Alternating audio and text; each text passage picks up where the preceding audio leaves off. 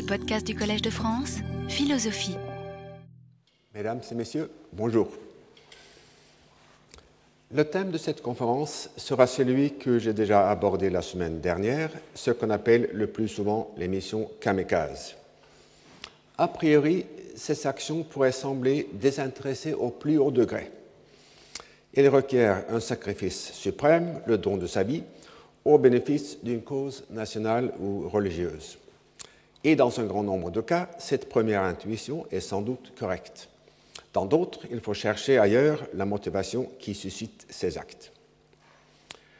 Nous avons affaire ici à un domaine difficilement accessible à l'analyse, où avant tout il faut se garder de la pseudo-précision. Il existe de nombreux modèles économiques qui s'efforcent d'expliquer les sacrifices de soi en supposant que les agents maximisent leur utilité selon telle ou telle fonction précise à la lumière de la probabilité subjective qu'ils s'assignent, par exemple, à l'existence de l'au-delà. Ils ajoutent, bien sûr, ces économistes, qu'en comparant la vie terrestre à la vie dans l'au-delà, les agents utilisent un taux d'escompte positif pour en calculer la valeur présente. À mon avis, ces efforts sont entièrement vains et témoignent d'un hubris intellectuel incontestable et j'en examinerai un exemple précis à la fin de cette conférence.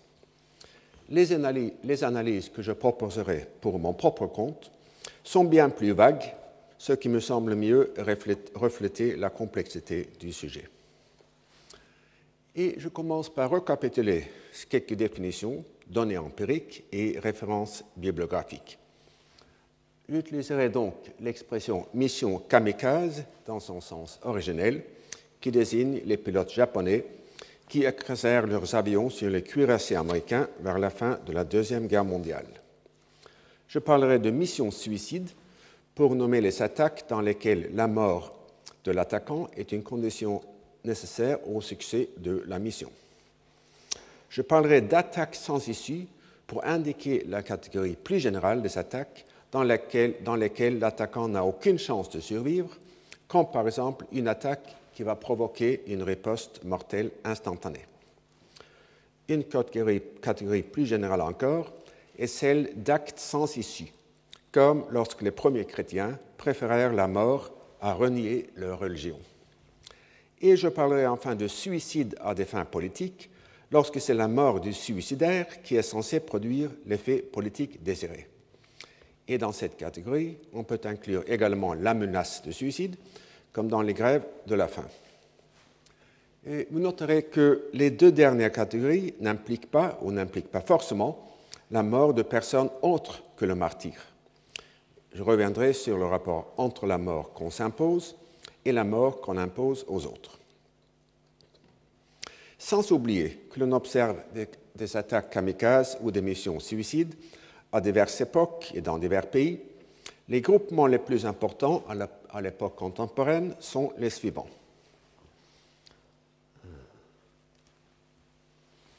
Donc, les kamikazes japonais en 1945, les milliers d'adolescents iraniens utilisés comme détonateurs humains dans le nettoyage des champs de mines dans la guerre contre l'Irak dans les années 80.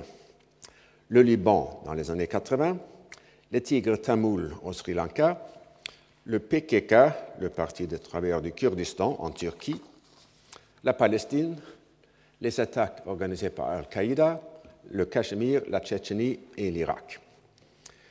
Il est utile de souligner que le cas de l'Irak, qui dépasse quantitativement de loin les autres cas récents, est aussi celui dont nous savons le moins. Aussi, un certain nombre de généralisations proposées plus loin peuvent-elles ne pas être valables pour ce cas L'Irak est unique en ceci qu'il semble que la majorité, et sans doute même la très grande majorité des exécutants des attaques suicides dans ce pays, viennent d'autres pays de la région, notamment de la Syrie, de l'Arabie saoudite et du Maghreb.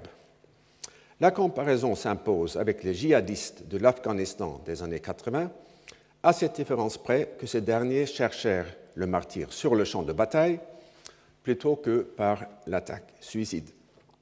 Donc c'était des actes sans issue. Les études les plus importantes sur le sujet sont sans doute les suivantes.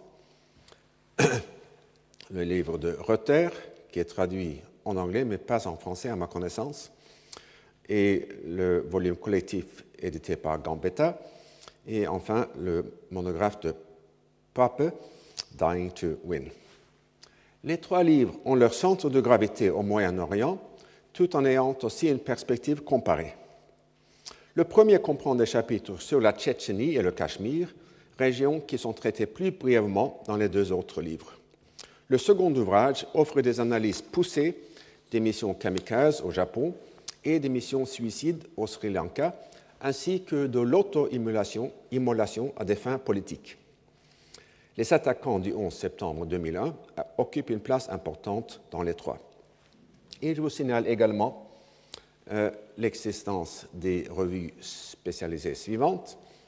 Euh, Terrorism and Political Violence, qui contient de nombreux articles sur les missions suicides, et aussi Archives of Suicide Research, avec en particulier un numéro spécial en 2004 sur le suicide altruiste. Avant d'entreprendre l'analyse, je vous indiquerai par quelques chiffres approximatifs l'importance quantitative du phénomène. Le nombre de pilotes kamikazes japonais élevé à près de 4000. D'après le recensement le plus complet et le plus récent, celui de la postface de Gambetta à l'édition revue et augmentée de son livre, il y a eu entre 1981 et 2005 1108 attaques suicides, suicides 1108 attaques suicides, dont presque la moitié en Irak pendant l'occupation américaine. Selon une liste moins complète préparée par Pape, il y avait 315 attaques entre 1980 et 2003, donc sans compter l'Irak. À la différence de Gambetta, Pape indique pour chaque attaque les méthodes utilisées, la cible et le nombre de victimes. En excluant l'attaque du 11 septembre 2001, ce nombre serait de l'ordre de 3000 au total, ce qui équivaut peut-être à la moitié du nombre total des victimes du terrorisme dans la même période. Il s'agit donc d'une méthode très efficace puisque l'émission suicide ne constitue que 1,6% de la totalité des attaques terroristes. La finalité des missions kamikazes fut uniquement militaire, comme le sont en général aussi les missions suicides au Sri Lanka. Au Moyen-Orient, la finalité des missions suicides était d'abord militaire, comme au Liban dans les années 80, pour devenir ensuite de plus en plus politique et peut-être religieuse. Celle des attaques sans issue est le plus souvent militaire. Un exemple est fourni par les militants islamistes au Cachemire lorsqu'ils attaquent une installation militaire indienne avec une mitrailleuse pour tuer un maximum d'ennemis avant d'être tués eux-mêmes. La motivation d'Al-Qaïda, comme tout ce qui concerne cette organisation, est entourée de mystères. On ne sait pas si le but ultime des dirigeants est la propagation de la foi ou l'expulsion des Américains de l'Arabie saoudite.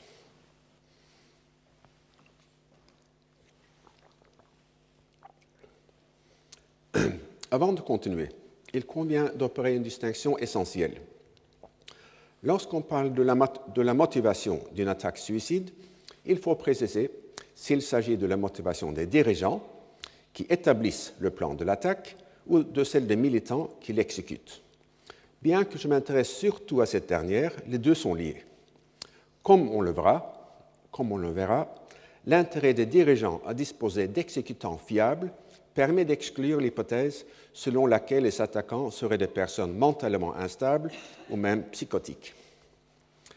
Il peut y avoir aussi un conflit entre les motivations qui existent de niveau, celui de l'organisation et celui de l'attaquant. Car une attaque suicide produit ses effets, ou ses effets anticipés, par deux mécanismes distincts. D'une part, la tuerie de civils ou de militaires crée une pression sur le gouvernement ennemi pour changer de politique. Ainsi, les attaques sur les forces américaines et françaises au Liban accomplirent le but escompté, à savoir le retrait de ces troupes de la région. Lorsqu'en 1985, Israël se retira de la plus grande partie du Liban du Sud et qu'en 1994, le gouvernement de Sri Lanka entama des négociations avec le tigre tamoul, la plupart des observateurs y virent le résultat victorieux des attaques suicides. D'autre part, une attaque suicide doit son efficacité à un effet de démonstration. Il n'y a rien qui puisse mieux, mieux témoigner du sérieux de l'engagement pour une cause que la volonté d'y sacrifier sa vie. Certains auteurs font pourtant l'observation exactement inverse. L'acte de sacrifier sa vie attesterait de l'absence totale de valeur de celle-ci et justifierait ainsi la lutte contre le régime qui ôte toute raison de vivre à la population. À mon avis, cette proposition est infirmée par le fait, bien documenté par les psychologues, que les individus s'adaptent aux circonstances les plus difficiles de manière à maintenir un niveau de satisfaction plus ou moins constant. Et c'est justement, à mon avis, parce que même les attaquants suicides tiennent à la vie que leur sacrifice a une forte valeur communicative. Dans cette perspective, l'impact d'une attaque suicide accroît non seulement avec le nombre de morts parmi les ennemis, mais également avec le nombre de personnes qui ont fait le choix de mourir. Un nombre important de ces dernières pourrait même contrebalancer un faible nombre des premières. Les organisateurs pourraient monter une opération qui soit coûteuse en vie humaine dans leur propre camp, sans grand rendement en termes de morts parmi les ennemis, puisque pour eux, ce coût est en même temps un profit. On peut constater à cet égard, me semble-t-il, une nette évolution dans le temps. Dans les premières attaques suicides au Liban, les organisateurs cherchaient à éviter le gaspillage humain. Ils avaient un but militaire et prisaient l'efficacité instrumentale. Et lors des premières attaques contre Israël, les organisations palestiniennes semblaient aussi avoir pour but d'influer sur l'ennemi. Ils cherchaient à semer la terreur parmi la population israélienne dans l'espoir de faire fléchir le gouvernement. Au fil des années, la vanité de cet espoir devenait apparente. Pourtant, les attaques continuèrent. La raison en est peut-être que l'audience cible s'était déplacée. Plutôt que de chercher à déstabiliser la société israélienne, les responsables palestiniens s'efforçaient maintenant d'impressionner l'opinion internationale ainsi que leurs rivaux dans les autres organisations implantées sur la rive ouest. Un indice important de cette dernière motivation est le degré auquel les attaques sont signées ou revendiquées. Si une organisation désire éviter des représailles, la revendication n'a aucun sens. Mais si en revanche elle désire prendre une ascendance sur un groupement rival, celle-ci, la revendication, est essentielle. Ainsi, on peut classer les suicides à fin politique en trois catégories, selon le nombre optimal de morts parmi les personnes autres que le suicidé. Pour les moines qui s'immolèrent, ce nombre fut zéro. Pour l'Hezbollah des années 80, ce fut le nombre maximal possible. Comme on le verra, ce critère avait aussi une signification religieuse. Pour les organisations palestiniennes de la seconde intifada, il semblerait que le nombre optimal soit inférieur au nombre maximal, puisque la valeur communicative des actions primait sur leur valeur instrumentale, les actions ne furent pas conçues en vue de tuer autant d'Israéliens que possible. Dans une certaine mesure, les attaquants sont des pions placés sur l'échiquier par des chefs engagés dans un jeu stratégique de haute complexité. En même temps, les attaques requièrent le volontariat, tout comme les opérations militaires à haut risque pendant les guerres. On peut se demander si la valeur communicative du sacrifice constitue une motivation suffisante pour se porter volontaire. En revanche, la volonté de ravager l'ennemi, renforcée chez beaucoup le désir de vengeance et un sentiment aigu de ressentiment, me semble une motivation plus à la hauteur du sacrifice.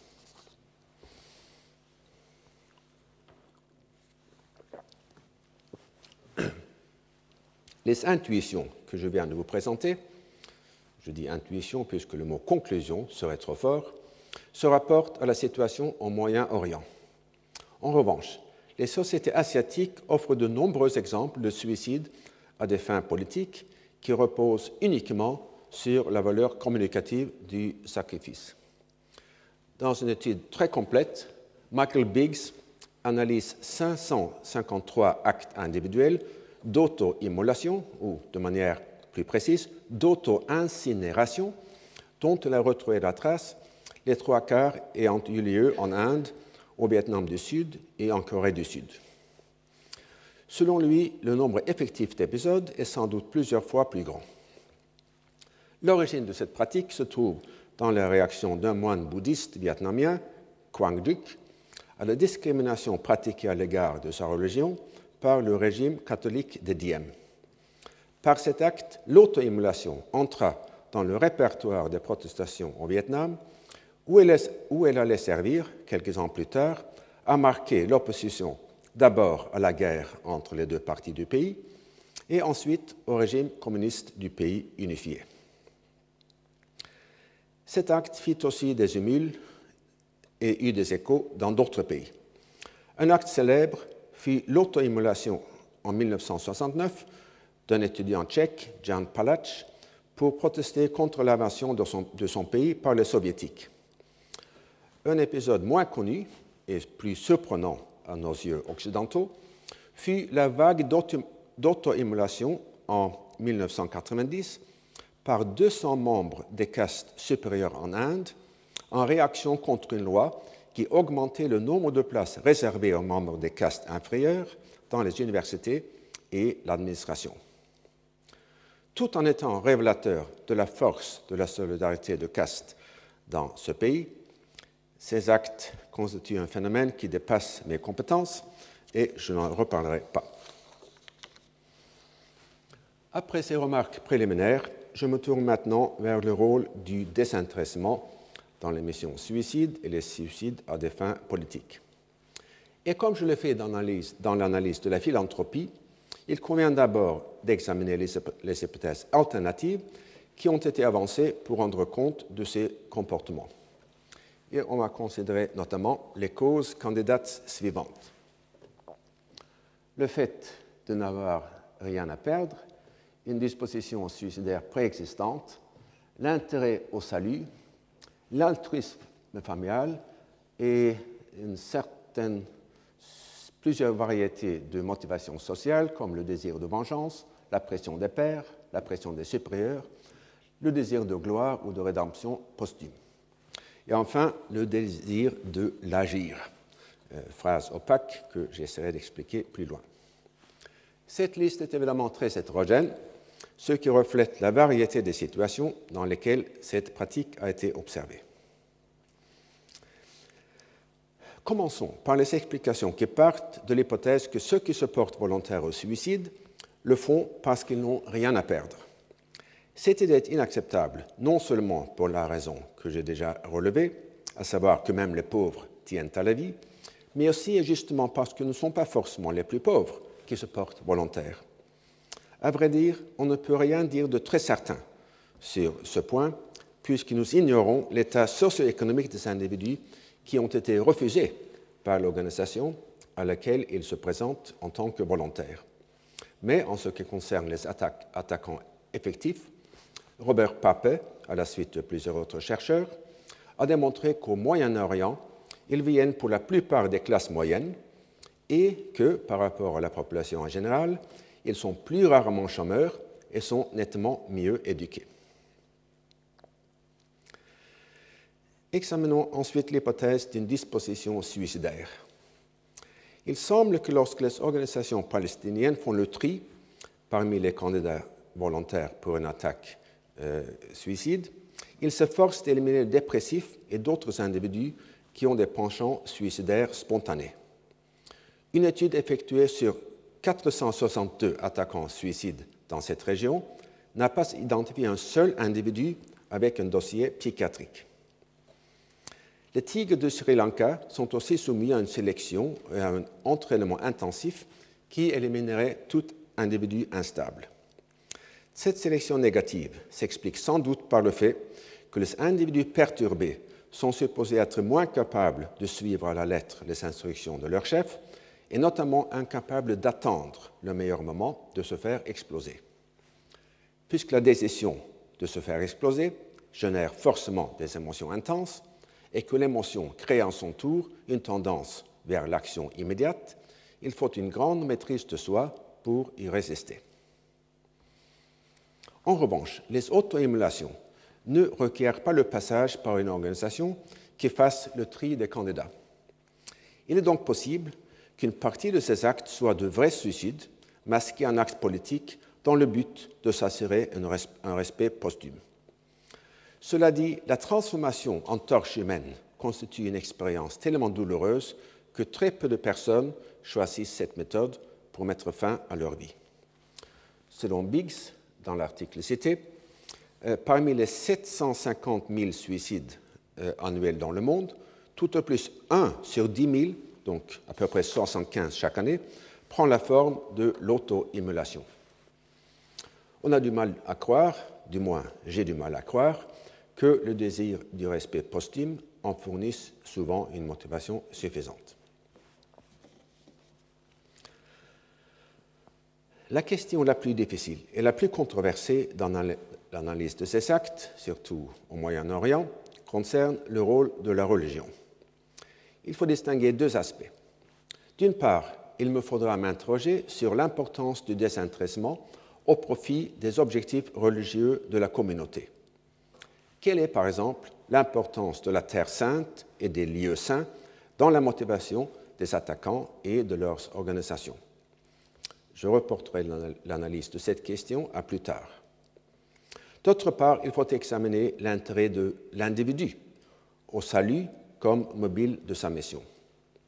Et je vous rappelle que dans le cours du 25, 25 janvier, j'ai en effet explicitement inclus le salut parmi les composantes de l'intérêt individuel.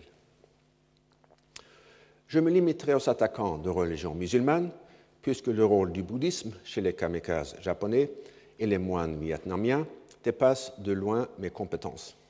À vrai dire, je ne suis d'aucune manière expert sur l'islam non plus, mais sur ce point, on peut quand même faire appel à la littérature considérable sur les motivations religieuses des attaquants suicides au Moyen-Orient. Selon une idée, très répandue, que sans aucun doute vous avez rencontrée, l'attaquant islamiste choisirait le martyr comme le moyen d'obtenir une place immédiate et privilégiée au paradis. Je passe sur la nature des privilèges, sauf celui rarement mentionné d'obtenir la même place pour 70 de ses parents.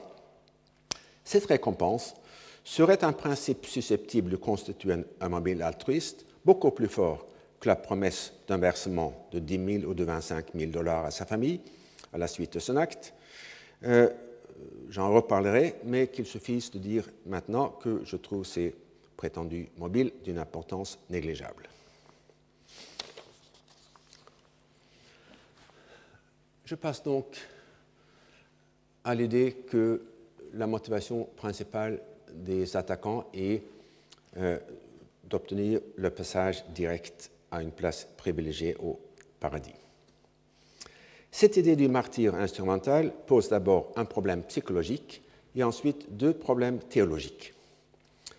Et il convient d'abord de s'interroger sur la nature exacte de la croyance en l'au-delà. Qu'est-ce que c'est que de croire dans l'au-delà et dans l'existence d'un Dieu transcendantal? La croyance en l'au-delà est-elle aussi ferme et absolue que la conviction que le soleil se lèvera, demain Appartient-elle au domaine de la certitude ou à celui de la probabilité Ou conviendrait-il plutôt d'opposer certitude et doute? La croyance est-elle constante ou intermittente Calme ou extatique? La croyance sert-elle de prémisse à l'action ou a-t-elle surtout une valeur de consommation ou de consolation comme dans la phrase opium du peuple. Et enfin, la décision de croire serait elle-même une action, comme dans le pari. Je ne prétends pas pouvoir apporter ou même esquisser des réponses à ces questions, mais je voudrais néanmoins avancer euh, les propositions suivantes. La motivation principale des attaquants, celle qui leur fait se porter volontaire, est, dans mon opinion, de nature patriotique et politique. La religion peut sans doute y entrer comme une composante dans la mesure où la Terre sainte et les lieux saints constituent eux aussi un enjeu politique. Mais les portraits et les analyses des attaquants et de leur motivation que j'ai pu lire laissent une forte impression de sérieux qui est incompatible avec l'attitude nombriliste de ceux qui ne songent qu'à leur salut personnel. Mais une fois que la décision de se porter volontaire a été prise, la religion est sans doute susceptible de la soutenir et de protéger l'individu contre les doutes et les hésitations qui pourraient se présenter lorsque le moment de l'action s'approche. Selon certains observateurs, les attaquants palestiniens sont parfois dans une sorte de transe dans les derniers moments avant de se faire exploser, état d'esprit qui pourrait comprendre une conviction religieuse extatique et éphémère. Dans cette perspective, la croyance serait un effet plutôt qu'une cause de la décision de se donner la mort. Autrement dit, la religion constitue une ressource plus qu'elle ne fournit une motivation.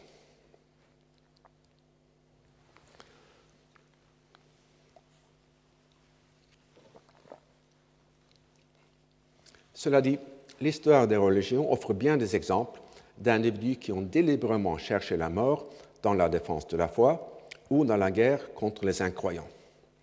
Certains d'entre eux, comme les circoncilions au IVe siècle, ont même, dans une fureur suicidaire, provoqué les attaques dont ils furent ensuite les victimes. L'Église a vite condamné ces excès pour des raisons qu'on examinera bientôt. Je les mentionne ici seulement pour indiquer que rien n'indique une attitude semblable parmi les attaquants, suicides palestiniens. Le fait qu'ils soient prêts à mourir n'implique pas le désir de la mort.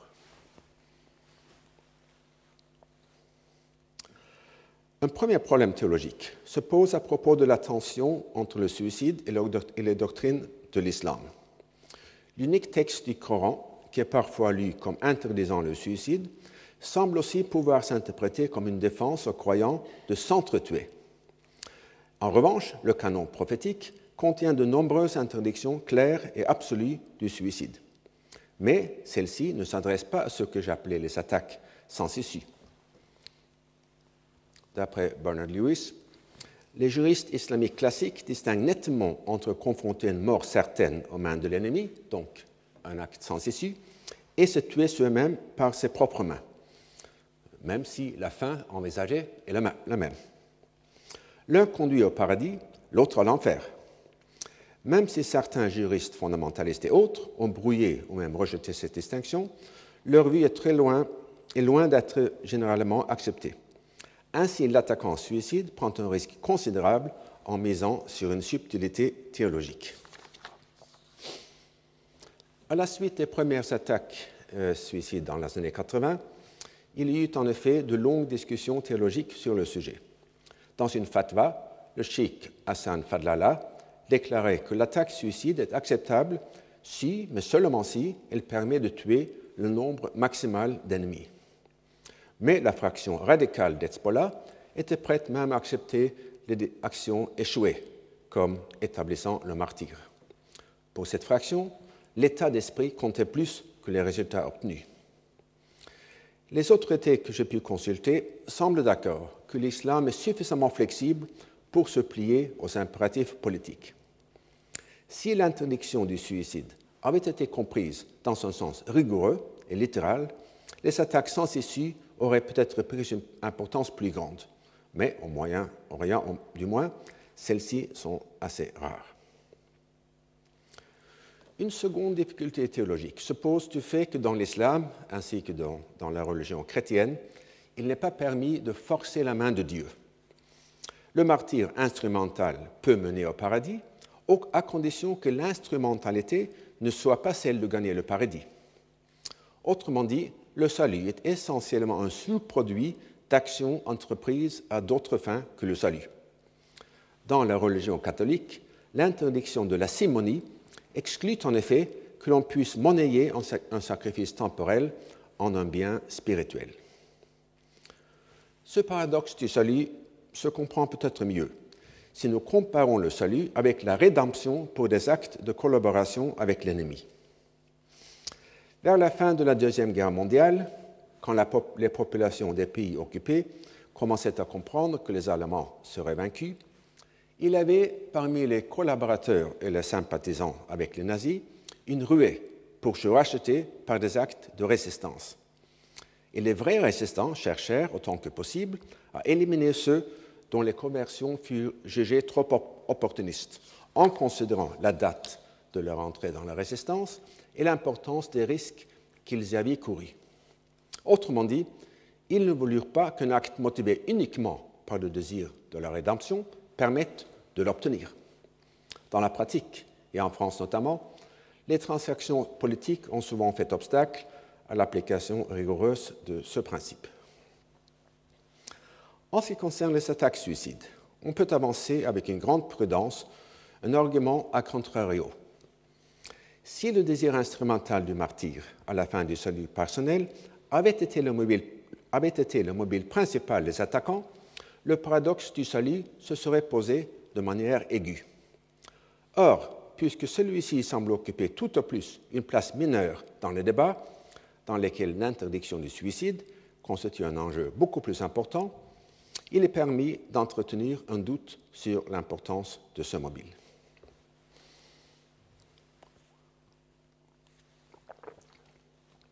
Je reviens brièvement à l'altruisme familial. Ce mobile, s'il existe, représente évidemment une forme du désintéressement. Si la croyance en l'au-delà était aussi ferme que la conviction que le soleil va se lever demain, la certitude de pouvoir assurer à ses parents une place privilégiée au paradis pourrait inciter certains à se donner la mort. Or, comme je l'ai déjà mentionné, cette récompense est très rarement, citée dans les nombreuses analyses des motivations des attaquants. Et il faut donc croire qu'il est justifié de l'ignorer.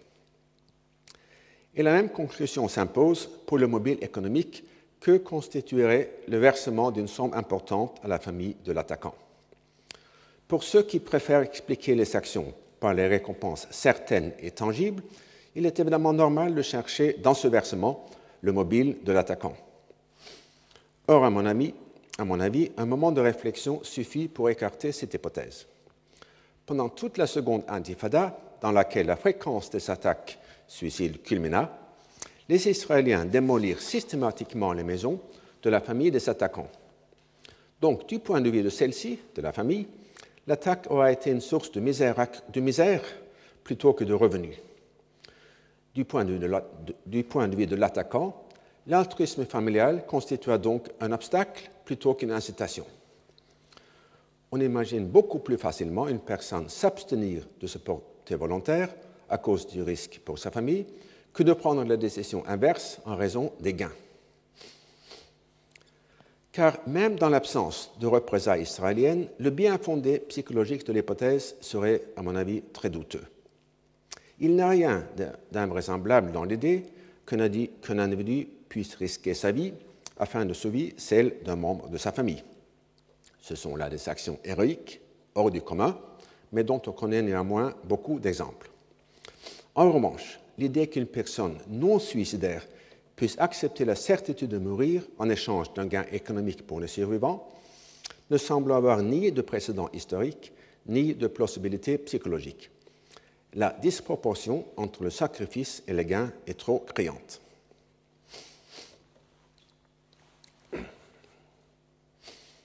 Je passe maintenant aux motivations sociales qui jouent sans aucun doute souvent dans les décisions de se faire exploser. Au Moyen-Orient et en Tchétchénie, une proportion importante des attaques reflète le désir de venger la mort d'un parent ou d'un ami. En Tchétchénie, celles qu'on appelle les veuves noires se vengent souvent de la mort d'un mari. Il convient ici de distinguer vengeance et représailles. La vengeance surgit du désir personnel de se venger, tandis que les représailles proviennent d'une décision organisationnelle de réagir par la violence à la violence de l'ennemi. Dans une étude de la seconde indéfenda, deux chercheurs canadiens présentent des conclusions intéressantes à cet égard. En analysant les mobiles cités par les attaquants, ils trouvent des motivations réactives chez 70% d'entre eux, contre 30% seulement qui citent des réactions proactives ou stratégiques. Parmi les premiers, c'est-à-dire ceux qui avaient des motivations réactives, un tiers exprime une volonté de vengeance personnelle et deux tiers un désir de représailles nationales. Au total, 23% des attaquants seraient donc motivés par le désir de vengeance personnelle. Mais dans l'étude qu'il a faite de 462 attaquants, Robert Papé ne trouve pourtant que 4% avec un parent ou un ami proche tué par l'ennemi, tout en ajoutant que le nombre est probablement plus élevé. Le désir de vengeance personnelle est inspiré par les codes d'honneur qui sont souvent très contraignants dans la région. Mais les codes d'honneur peuvent aussi interdire l'emploi de sa vie comme une arme, pour reprendre le titre du livre de Rother. Le 9 septembre 2001, des agents du Taliban, sous la prétention d'être journalistes, ont assassiné le commandant Massoud de l'Alliance du Nord en détonant une bombe cachée dans leur caméra. Le commandant avait sans doute fouillé les vêtements de ses visiteurs pour voir s'ils s'étaient armés, mais il avait négligé la possibilité d'une attaque suicide. Et c'est qu'en Afghanistan, un tel acte serait tellement déshonorable, puisqu'il est contraire non seulement à l'islam, mais également aux codes tribaux, qu'il ne vint même pas à l'esprit du commandant de s'en protéger. Comme on l'a vu dans les conférences précédentes, la vengeance est souvent soutenue par une forte pression sociale. Ceux qui se soustraient à l'obligation de se venger deviennent l'objet de l'ostracisme de la communauté, souffrant par la suite une sorte de mort civique. Je n'ai pourtant lu nulle part que tel serait aussi le cas pour les missions suicides motivées par la vengeance. L'explication se trouve peut-être dans le fait qu'il s'agit ici de, ici de souffrance personnelle, la mort d'un proche, mais imposée par un ennemi anonyme la norme sociale de la vengeance est sans doute plus efficace quand on peut donner un nom et un visage à celui qui est offensé. Mais même si la peur de l'ostracisme joue un rôle mineur, je le pense, dans les motivations, il semble que l'ostracisme effectif puisse être un mobile très puissant. Cette remarque concerne les femmes qui ont été expulsées de leur communauté, notamment en Palestine et en Tchétchénie. Les raisons de l'ostracisme inclut les situations suivantes avoir été la victime d'un viol, ne jamais avoir eu de mari, ne plus avoir de mari, ne pas avoir d'enfant et avoir eu une affaire prénuptiale ou extra-conjugale. Dans une telle situation, il semble que certaines femmes aient pris la décision de se racheter post-mortem par une attaque suicide. Même si le fait de ne rien avoir à perdre ne saurait constituer une motivation suffisante pour la majorité des attaquants, il est possible qu'il l'ait été pour ces femmes. Car être l'objet de l'ostracisme et du mépris permanent constitue une situation intolérable à laquelle on ne s'habitue pas, tandis que on peut s'habituer à la misère. Je reviendrai plus loin sur une autre motivation possible des attaquants féminins. Pour l'instant, je signale seulement que cette catégorie de militants est loin d'être exceptionnel. Au Sri Lanka, aussi bien qu'en Palestine, il semble qu'à peu près un attaquant sur quatre ou cinq soit une femme. En Palestine, il y a d'abord une forte opposition de fonds religieux à l'emploi de femmes pour ces missions, mais il semble que là encore, le pragmatisme a fait plier la doctrine à ses desseins.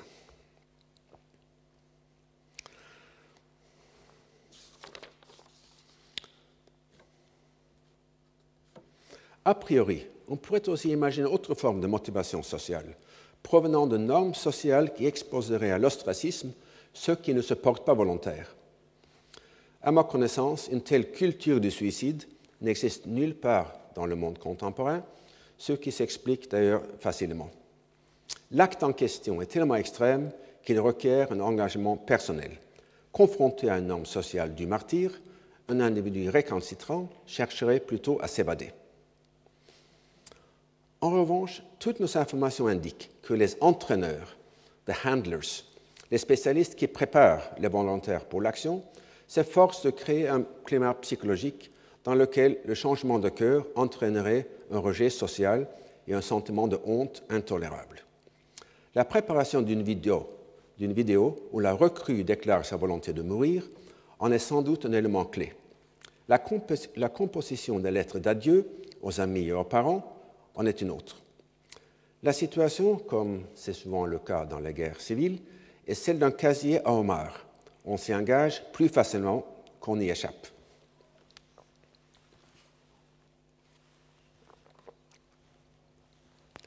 Cela s'explique aussi par un phénomène dont je vous ai déjà parlé, à savoir le fait que les émotions tendent à avoir une demi-vie brève.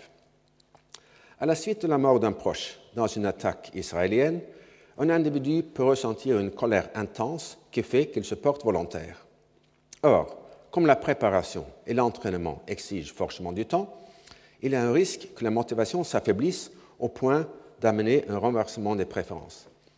Et on a constaté en effet ce phénomène aux États-Unis à la suite du 11 décembre 2001, où euh, il y a eu une augmentation de 30% euh, de ceux qui euh, cherchaient l'information sur comment, comment, ils pouvaient joindre l'armée américaine, mais il n'y a eu aucune augmentation effective de l'armée, puisqu'au bout d'un mois ou deux, euh, l'émotion initiale s'était éteinte. Euh, donc, un rôle important de l'entraîneur est de contrecarrer cette tendance spontanée des émotions de se dégrader. Et dans cette tâche, les soldats israéliens sont d'ailleurs souvent ses meilleurs assistants, car par leur humiliation quotidienne des Palestiniens, ils maintiennent chez ces derniers un ressentiment aigu et constant.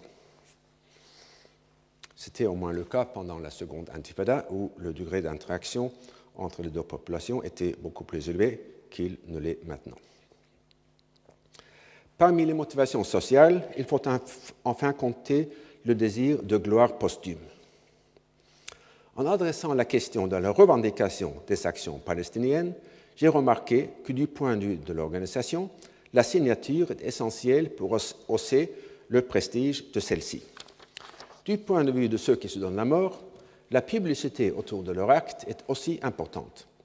Loin d'être des militants anonymes, les attaquants laissent une vidéo qui est largement distribuée après leur mort. Leur acte est commémoré par des photographies, des affiches, des peintures murales et des plaques. Bien que nous n'ayons pas accès aux intentions intimes des chefs des organisations, il faut croire que cet encadrement, qui est apparemment orienté vers le passé, est en réalité tourné vers l'avenir. La célébration des martyrs fournit une incitation à les imiter. Vous avez constaté le double rôle de la vidéo dans ce contexte. D'une part, comme je viens de le dire, elle sert de signal et de promesse d'immortalité aux attaquants, futurs. D'autre part, elle, elle est un chaînon essentiel dans l'effort pour tenir le candidat prisonnier de ses propres intentions. Dans la théorie, on pourrait s'imaginer l'attaquant lui-même insister sur cette procédure. Cette stratégie dite d'engagement préalable, en anglais pre-commitment, est souvent employée en d'autres contextes. Quand, par exemple, le général de Gaulle a voulu s'arrêter de fumer, il l'annonça à tous ses proches afin de rendre plus coûteuse et donc moins probable une rechute éventuelle. À plus forte raison, une telle précaution pourrait-elle s'imposer en face de choix plus difficiles? Je n'ai pourtant aucune évidence d'un tel comportement, et il y a d'ailleurs de bonnes raisons pour croire qu'il doit, doit, être très rare. Car on a démontré que l'individu pris dans les taux de l'émotion s'imagine mal que celle-ci puisse s'affaiblir. Mais en revanche, ces entraîneurs sont tout à fait conscients de ce risque et s'efforcent donc de le contrecarrer.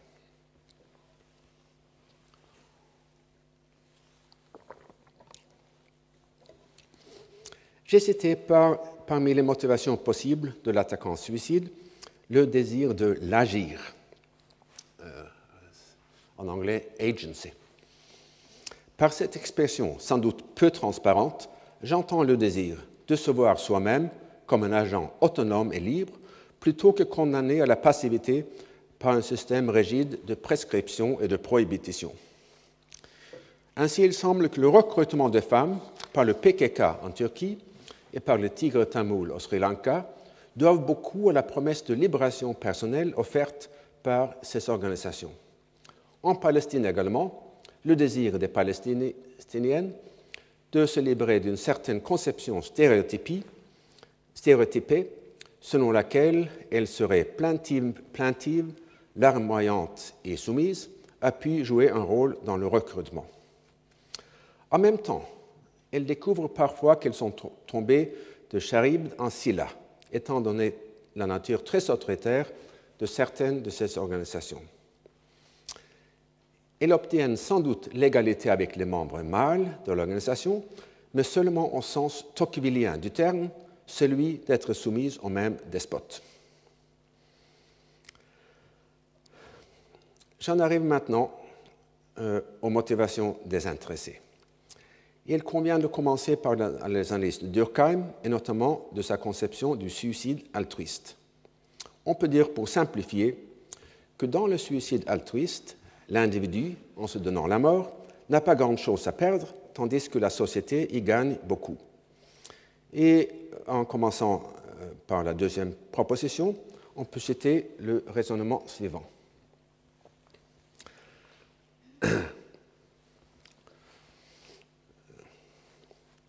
C'est un exemple parmi beaucoup d'autres. Quant aux vieillards, ils sont obligés de ne pas s'attendre à la mort. S'ils sont obligés de ne pas s'attendre à la mort, c'est vraisemblablement, au moins dans un très grand nombre de cas, pour des raisons religieuses.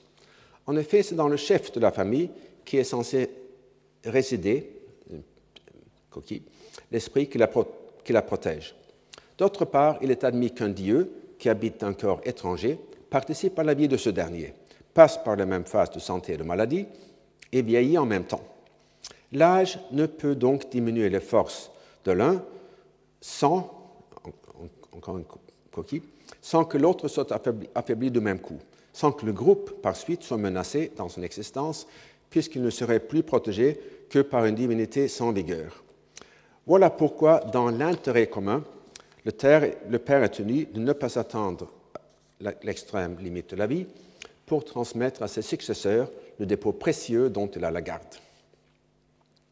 C'est donc l'explication de de ce qu'on pourrait appeler la demande euh, de la suicide, la demande sociale de la suicide. En ce qui concerne l'offre du suicide, voilà ce qu'en dit Durkheim. Pour que la société puisse ainsi contraindre certains de ses membres à se tuer, il faut que la personnalité individuelle compte alors pour bien peu de choses. Car dès qu'elle commence à se constituer, le droit de vivre est le premier qui lui soit reconnu. Mais cette faible individuation ne peut elle-même avoir qu'une seule cause. Pour que l'individu tienne si peu de place dans la vie collective, il faut qu'il soit presque totalement absorbé dans le groupe et par conséquent que celui-ci soit très fortement intégré.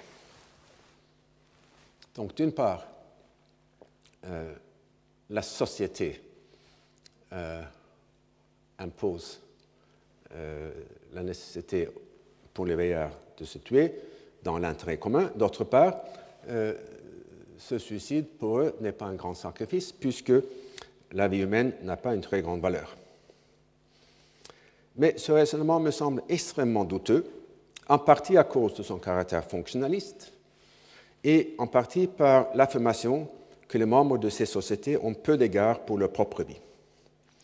Cela dit, comme je ne suis pas un spécialiste de la suicidologie des sociétés dites primitives, je ne poursuivrai, pas la question.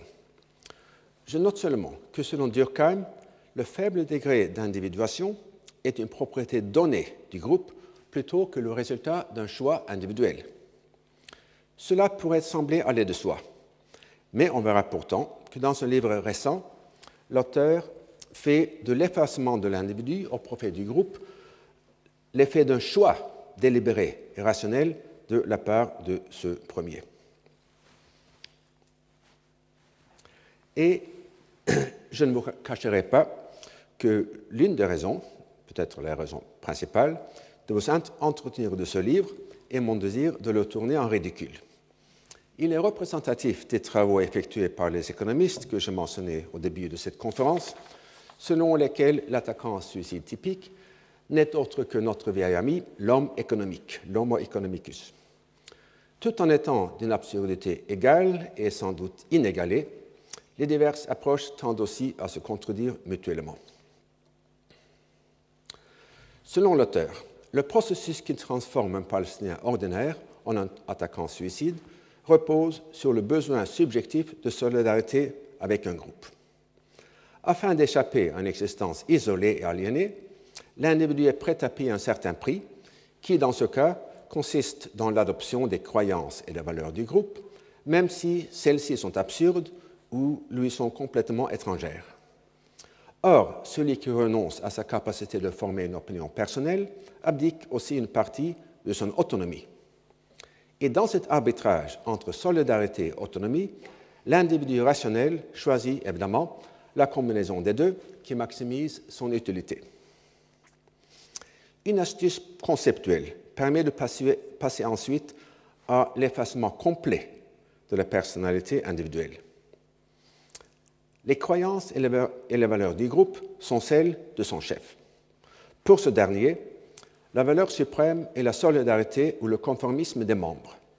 Se déclenche alors un effet boule de neige.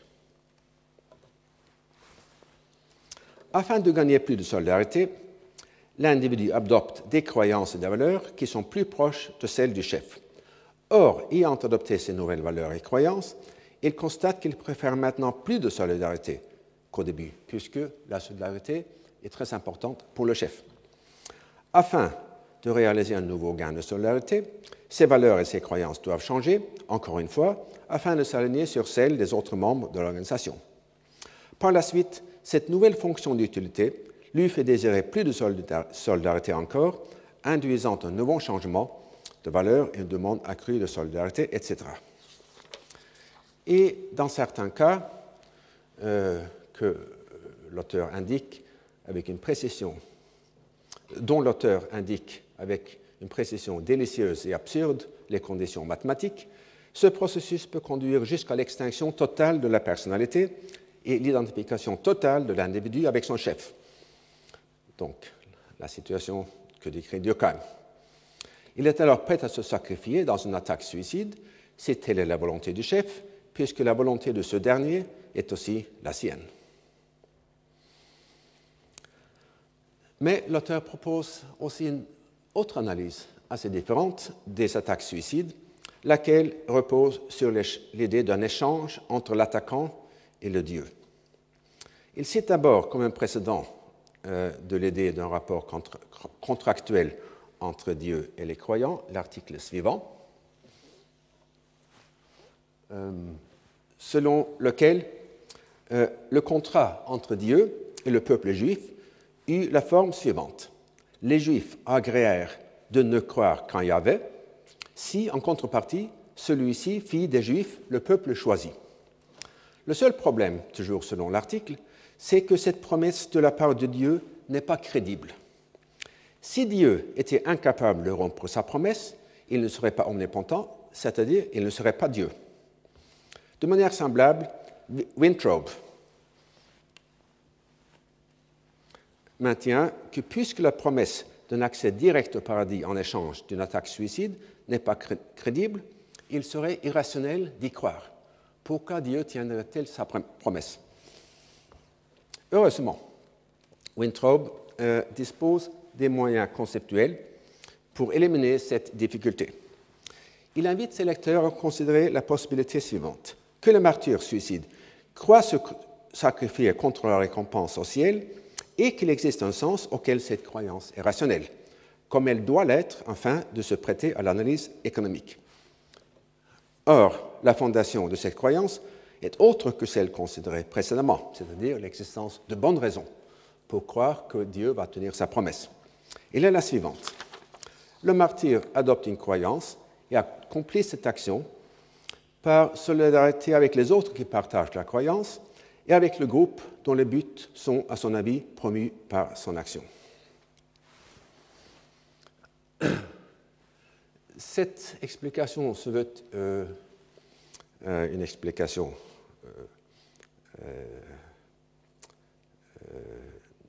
dans le cadre de la théorie du choix rationnel, mais c'est une rationalité assez surprenante, puisque dans cette perspective, la rationalité d'une croyance n'est pas toujours une fonction de sa conformité avec l'évidence dont on dispose.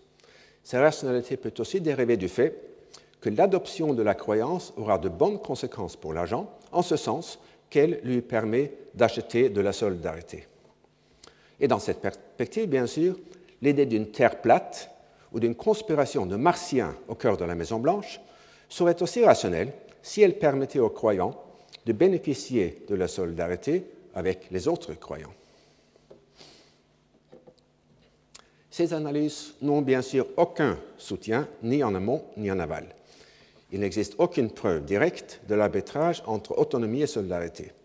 En fait, l'auteur se contredit ouvertement sur la question. Lorsque, dans un moment passager de réalisme, il observe que les organisations extrémistes jouent aux pyromanes pompiers quand elles provoquent la détresse de leurs adhérents pour ensuite pouvoir les calmer. D'autre part, le modèle ne produit aucune prédiction empirique qui lui soit propre, c'est-à-dire qu'il ne soit pas aussi une application des modèles rivaux. À mon avis donc, ces analyses du suicide, qui reposent sur la faiblesse de l'individuation et l'effacement des valeurs individuelles, sont entièrement inadéquates.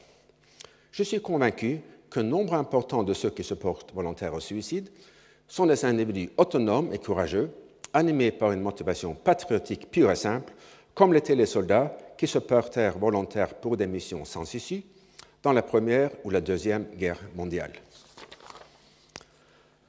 Pour certains, certains attaquants suicides au Moyen-Orient, le patriotisme est sans doute dédoublé de motivation religieuse, ou bien remplacé par celle-ci, ou bien se confondant avec elle. Les attaquants du 11 septembre 2001 avaient, semble-t-il, surtout des mobiles religieux. Chez les attaquants palestiniens, il est presque impossible de démêler motivation politique et motivation religieuse, d'autant que les, organisations, politiques affichent parfois, pour des raisons liées à la rivalité entre différents groupements, une enseigne, enseigne religieuse. Et je vous indique deux articles qui offrent sur ce sujet une documentation très complète du pragmatisme théologique du Fatah. Euh, en ce qui concerne le Hamas, euh, l'article 11 de sa charte affirme que toute la Palestine est une dotation ou waqf réservée en perpétuel à l'islam, ce qui exclut tout compromis territorial. Cette proposition s'appuie sur un vers du Coran qui pourtant mentionne seulement une mosquée éloignée, souvent interprétée comme la mosquée Al-Aqsa en Jérusalem. L'interprétation plus expansive, selon laquelle le vers renvoie à toute la terre de la Palestine, date des années 1920 ou 1930 et fut adoptée par le Hamas lors de la promulgation de sa charte. Pour le non-spécialiste que je suis, cette extension du texte du Coran reflète une motivation politique plutôt qu'une conviction religieuse intime. Cela dit, même une interprétation avancée pour des raisons politiques, tend avec le passage du temps à s'endurcir et à se confondre avec les croyances les mieux enracinées. En tout cas, pour les militants de base, la distinction entre la patrie et la terre sainte ne se pose sans doute pas.